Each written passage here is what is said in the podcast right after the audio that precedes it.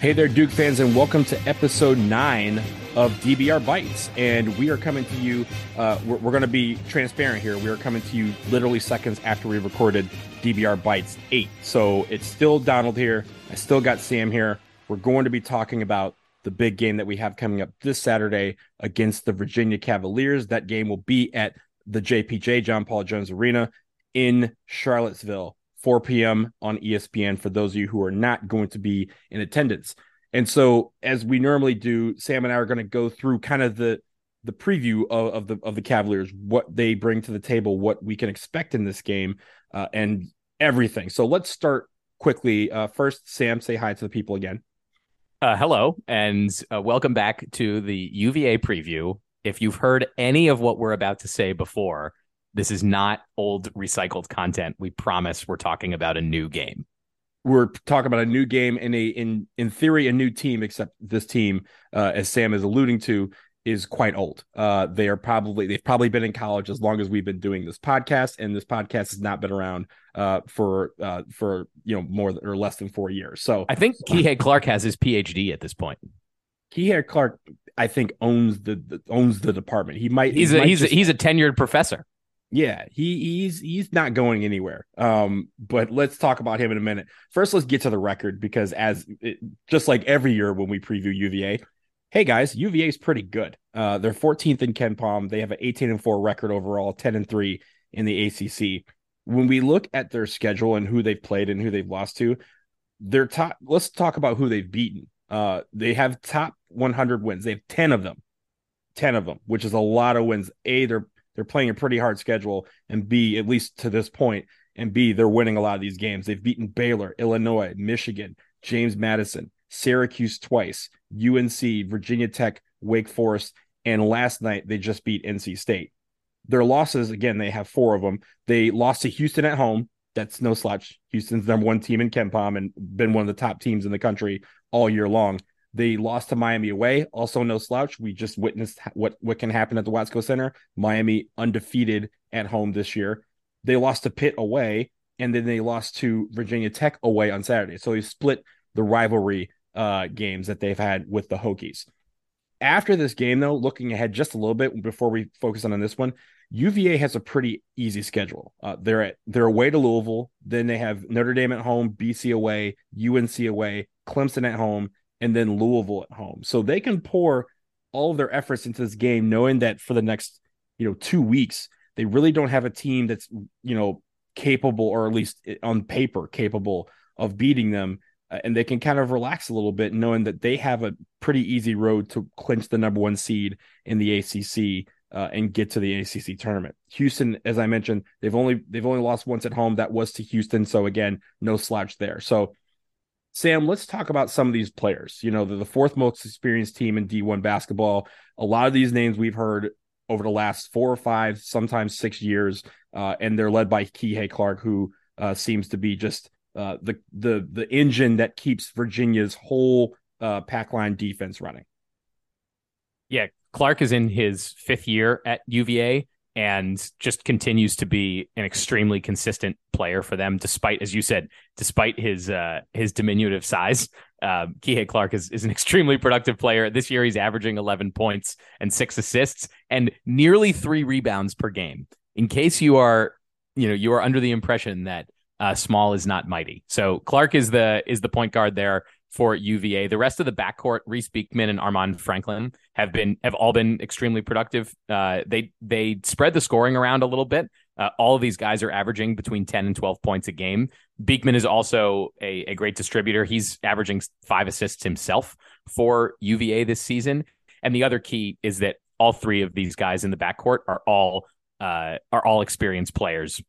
Clark is in is in his fifth year at UVA getting and he's been getting real minutes every year. Beekman is a junior. He's been a, a key contributor all three years at UVA. Armaan Franklin is is a fifth year who transferred from Indiana before last season and has also been playing significant minutes that whole time. You know, this is not the the the experience here on this UVA team doesn't lie. So three guys in the backcourt who are very solid. They're going to play most of the game. Uh, UVA doesn't doesn't have a, a huge rotation, particularly in the backcourt. They'll have one guy coming off the bench in the backcourt. That's Isaac McNeely, who was a uh, four star recruit that that um, Tony Bennett brought in this season from West Virginia. Not you know as highly regarded as as some of the guys that Duke has on their team, but you know arguably just as just as productive in his limited minutes. That's the whole backcourt for UVA, and and I don't know Donald if you want to if you want to talk about them a little bit more, uh, and and how you know they're they're they're so good at forcing turnovers, which is the the the key thing for Duke here, or we can transition to talking about the front court, which if there is a question mark for UVA, it's up there. I think the one thing that you have to remember about Kihei Clark is that uh, not only you, you, mentioned you know his diminutive size, but and that he, he tries to you know engineer the offense, but you know he also sets people up for success quite frequently. He's 11th in the country in assist rate. Um, he you know, he's a guy that is actively looking to get his teammates involved. And yeah, he'll take the open jumper, but he and he and he's very efficient at that. I think the one thing you mentioned about the backcourt in in, in the fact that they don't rotate quite often. There's not a lot of guys coming in off the bench. It's because they don't have to. Uh, stop me if you've heard this before, Sam, but they're slow as molasses on offense and the defense. They're one of the slowest teams in the country uh, in adjusted tempo. I believe they're fourth slowest in the country but they're also in the top 26 in both offensive and defensive efficiency. So, hey, this is the the UVA team that we've experienced for, you know, better part of a decade under Tony Bennett.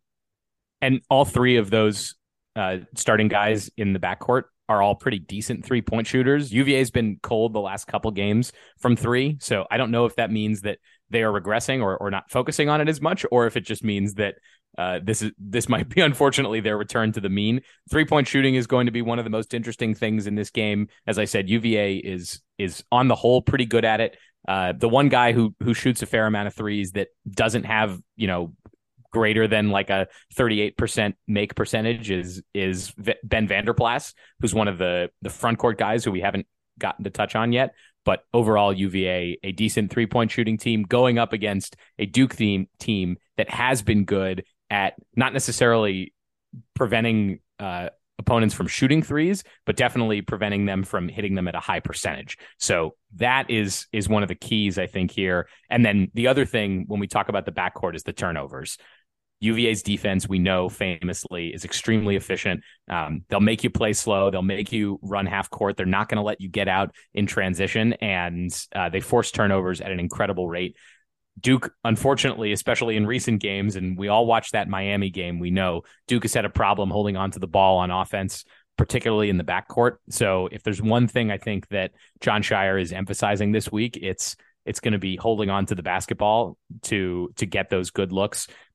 You know, crisper passing, uh, keeping your head up, all that sort of thing is is going to be really important for Duke. Yeah, I think the the fact that the pack line defense forces you to slow to a screeching halt is what UVA wants. And that's where, uh, you know, Duke, I think it's interesting that Duke has kind of increased its tempo a bit in the past few games. We've seen a lot of fast break points and, and a lot more, uh, uh, a lot more opportunities for Duke to get in the break. And that's kind of what Duke wants to do. They want to kind of increase this. Uh, it's not going to be a track meet, but they want to at least get that jog in, right? Like they don't, they don't want this to be a walk the ball up affair because that is going to play right into UVA's hands.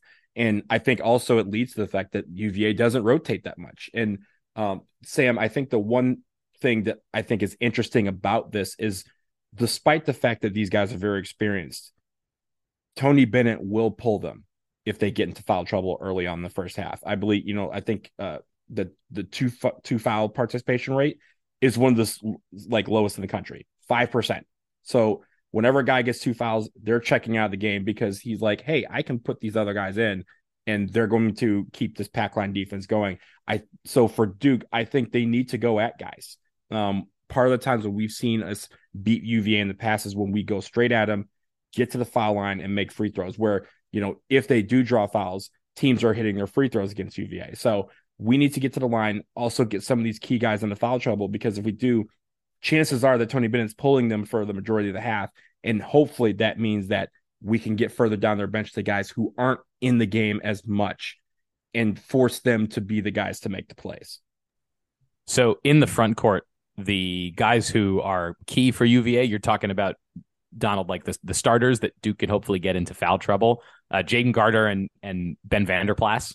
Uh, also, stop me if you've heard this. They're both experienced. They're they're both seniors. Uh, Vander Plas is a is a transfer this year, but um, plenty of experience in in uh, in major basketball. And then when either of them comes uh, returns to the bench, Kadin Shedrick is the is the replacement. He's the only like true big man on this team. Shedrick is is 6'11", 230.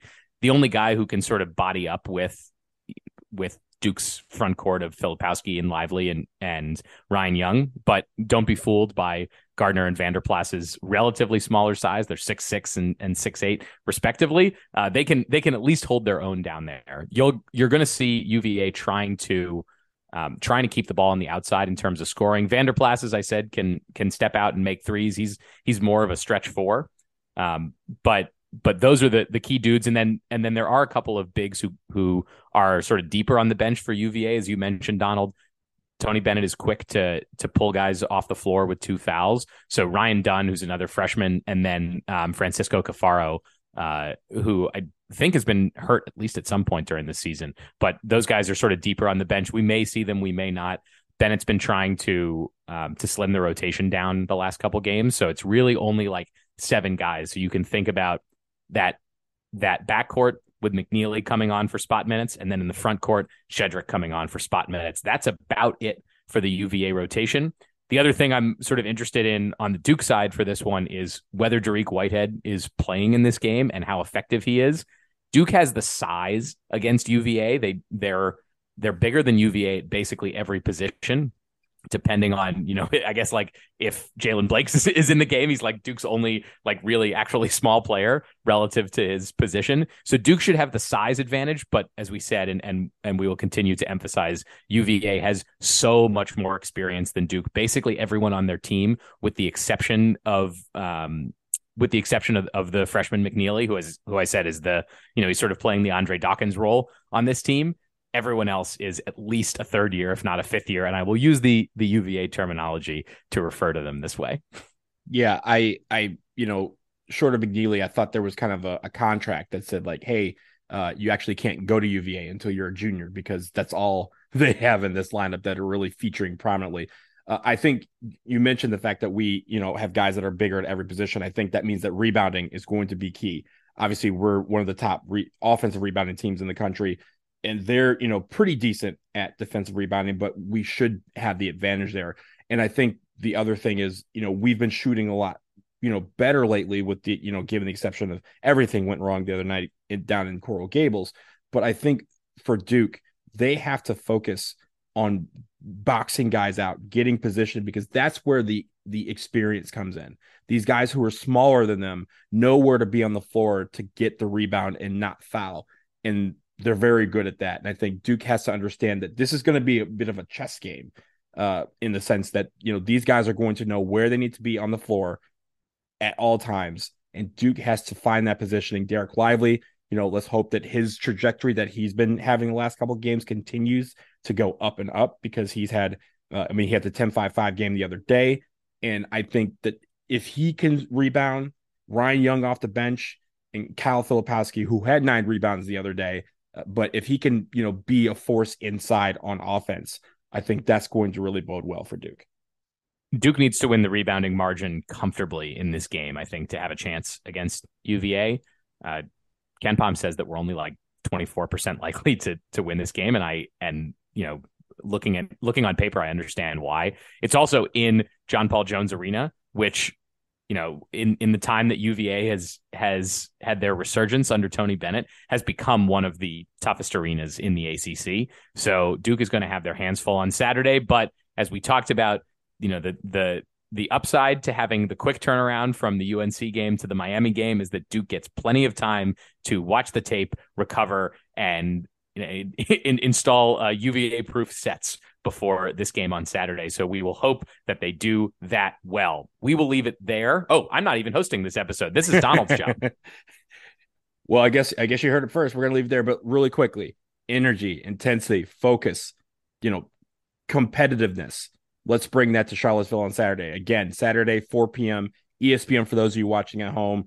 Uh, if you're going to the JPJ, let us know how it is there. Uh, DBR podcast at gmail.com, and we will shout that out with the headlines uh, from the recap for this game, which will come at some point this weekend.